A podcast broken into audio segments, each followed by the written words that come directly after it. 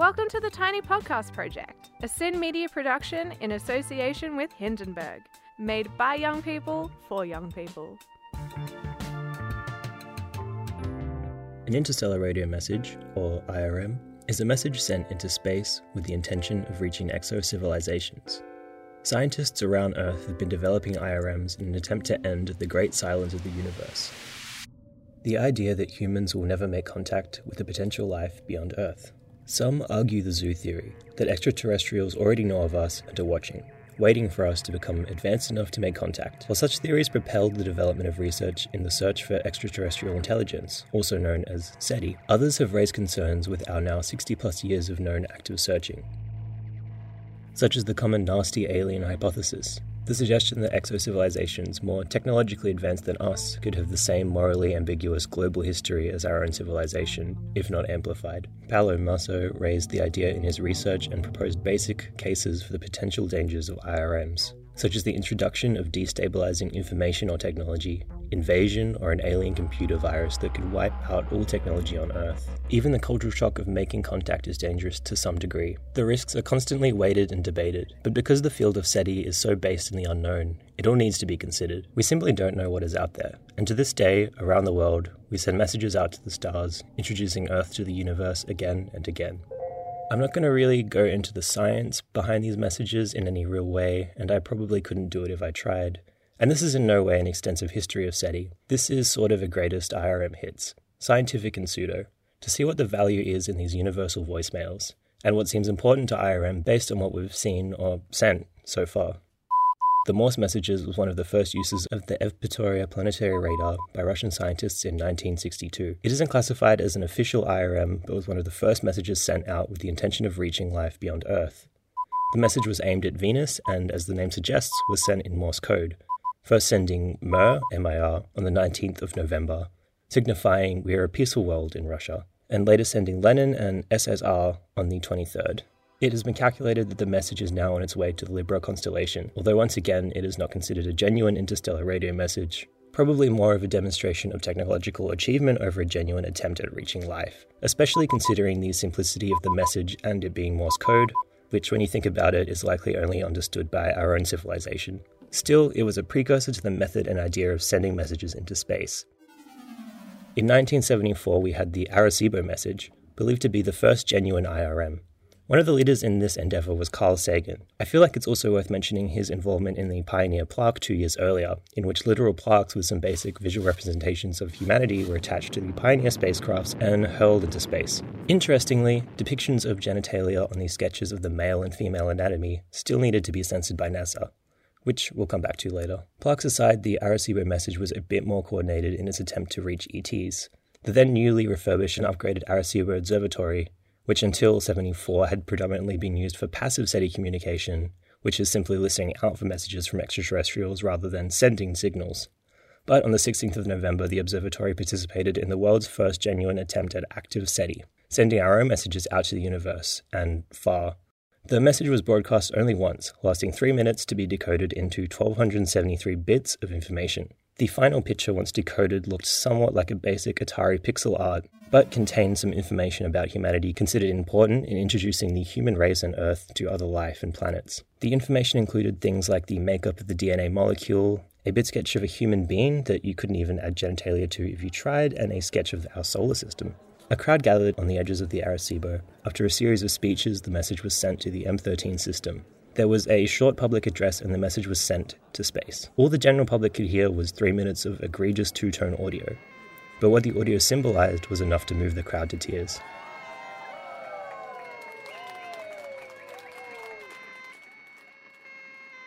The M13 system being so far away essentially means it's going to take around 25,000 years for the Arecibo message to arrive at its destination, and subsequently 50,000 years for us to receive a reply from an exo civilization. That is also assuming they will be able to decode the message, understand the symbols, and care to reply. Years later, NASA would send out the sounds of the Earth on the Voyagers 1 and 2 two golden vinyl records containing whale songs and many other comprehensive sounds and images of humanity. Like the NASA plaque before, this isn't really an IRM, but I feel like mentioning it as it's perhaps the rarest vinyl in the entire universe, but probably only to Earth. In 1977, a 72 second transmission was received by the Big Ear Observatory in Ohio. Volunteer astronomer Jerry Ehman noticed the radio signals from the direction of the constellation Sagittarius were stronger than typical deep space radiation. He wrote, Wow, on the printout of these signals. Hence, it became known as the WOW signal, and it is the most well known possible attempt of ETs reaching out to us. Wow. To this day, its meaning, if any, remains a mystery. 35 years later, National Geographic would lead the WOW response, with help from the Arecibo Observatory, encoding public submitted tweets and videos from celebrities such as Stephen Colbert. I would say public involvement like this and general fanfare has become quite common in today's active SETI. Alexander Zaitsev, in a 2011 article that outlined the classification of interstellar radio messages, suggested only five at the time be considered genuine, meeting METI standards. The first being the Arecibo message, as mentioned before, the following being messages Zaitsev himself has been involved with, and coincidentally, sent from the same Evpatoria planetary radar, the forerunner of these IRMs, the Morse messages, was sent from back in 1962. These projects involved the Cosmic Call of 1999 and 2003, the Teenage Message in 2001, and a Message from Earth in 2008. Besides these and a few more projects since Zaitsev's paper in 2011, the bulk of declared IRM projects aren't serious METI projects, described as pseudo or stunts. Some companies, like the Deep Space Communication Networks, were considered pseudo for their alleged lack of scientific accuracy or transparency, Zaitsev called them out, claiming radio messages are being transmitted with no definitive address, low power, and without any special encoding that would allow decoding of these messages at the receiving side. Despite this, companies as big as Craigslist have used this service. Yeah, Craigslist have advertised via interstellar radio messaging. Space is not safe from capitalism. In fact, Doritos were allegedly the first to advertise to ETs, with help from the University of Leicester in 2008, sending an advertisement voted by the British public to the Great Bear constellation 42 light years away. The radar they used, though, was very small compared to that needed to overcome huge interstellar distances. And the Doritos advert authors did not use special encoding, but instead transmitted the video file in the common .mpeg compression format, which definitely cannot be decoded by aliens. There is also the case of Joe Davis, who led the quasi covert operation Poetica Vaginal that recorded the vaginal contractions of ballerinas with the Boston Ballet and other women, translating what he dubbed the impetus of human conception into text, music, phonic speech, and ultimately radio signals, which were beamed from MIT's Millstone radar to four nearby star systems. Joe Davis said of this The images placed aboard the Pioneer 10 and 11 spacecraft show impeccably groomed men that lack any facial and body hair, and women with no external genitalia. Poetica Vaginal was in part a response to this curious censorship. By making this attempt to communicate with the other, we're really communicating with ourselves. As Joe Davis also explained, on the eve before live broadcasts were to be made, the Millstone Project group leader, who was also a United States Air Force colonel, terminated the project. Still, a few minutes of test transmissions were made to each of the four sun like stars. Zaitsev raised questions of this operation's scientific legitimacy, and given Davis' claims of the project being shut down by MIT, even its legality bringing attention to the fact no one has explained how the pulse radar was used for transmitting the vaginal sounds, nor is it clear how such a massive antenna was able to send radio messages to all four stars in just a few minutes. Some of the pseudo IRMs, while ingenuine, are more obviously novelty than anything truly deceitful, like the 2008 Across the Universe transmission, in which the Beatles song Across the Universe was transmitted by NASA using a 70 meter antenna located in the Deep Space Network in Madrid. The message was aimed at Polaris 430 light years from us, whose planetary system is not suited for the origin of life. On top of this, usage of coding and consequent compression made the message essentially inaccessible without our technology. All considered, many in the field suggest the NASA Beatles transmission is scientifically inefficient. The Sonar Calling project from 2018 is a more recent example of music related novelty IRMs, with 38 musicians sending music to the GJ273b planet, 12.4 light years away. This was to celebrate the 25 year anniversary of Sonar Festival in Barcelona. President of METI Doug Vakoch claimed in a press video There is no better way to celebrate 25 years of Sonar than sending music to extraterrestrials. Discussions of the practicality of messages and the extreme unlikeliness that even the most basic of a message could even be sufficiently decoded and understood. I feel his words here suggested a lot as to the role IRMs play in our world today, and possibly all along. From simple codes to molecular structures, maps of our solar systems, censored sketches of the human body, artistic protests of such censoring, Doritos ads, to songs and other texts heavily based in pop cultural signifiers only valuable to some countries on Earth, our global history of IRMs comes across more as messy space spamming. But we are talking about the science of searching for extraterrestrial intelligence. attempts to end the great silence of the universe, and we just don't know how or when that silence will end, if at all.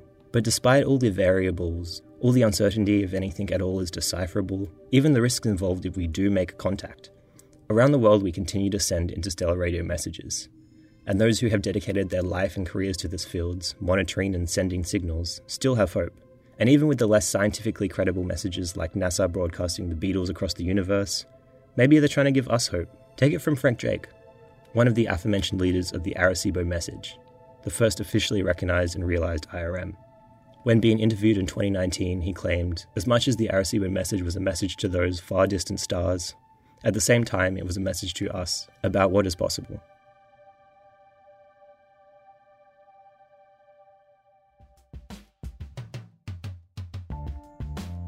You have just listened to Interstellar Radio Messages, Our Voicemails to the Universe, a tiny podcast project by Sammy Perryman, which is me.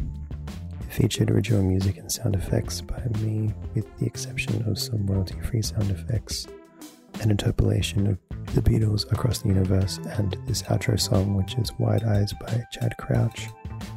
And finally, I would like to acknowledge and pay my respect to the people of the Larrakia Nation, of whose unceded lands this show was recorded and produced on. I respectfully acknowledge their ancestors and elders, past, present, and emerging. I also acknowledge the traditional custodians and their ancestors of the lands and waters across so called Australia where our content reaches, and which SYN's partners organisations stand. Sovereignty was never ceded. This land always was and always will be Aboriginal land.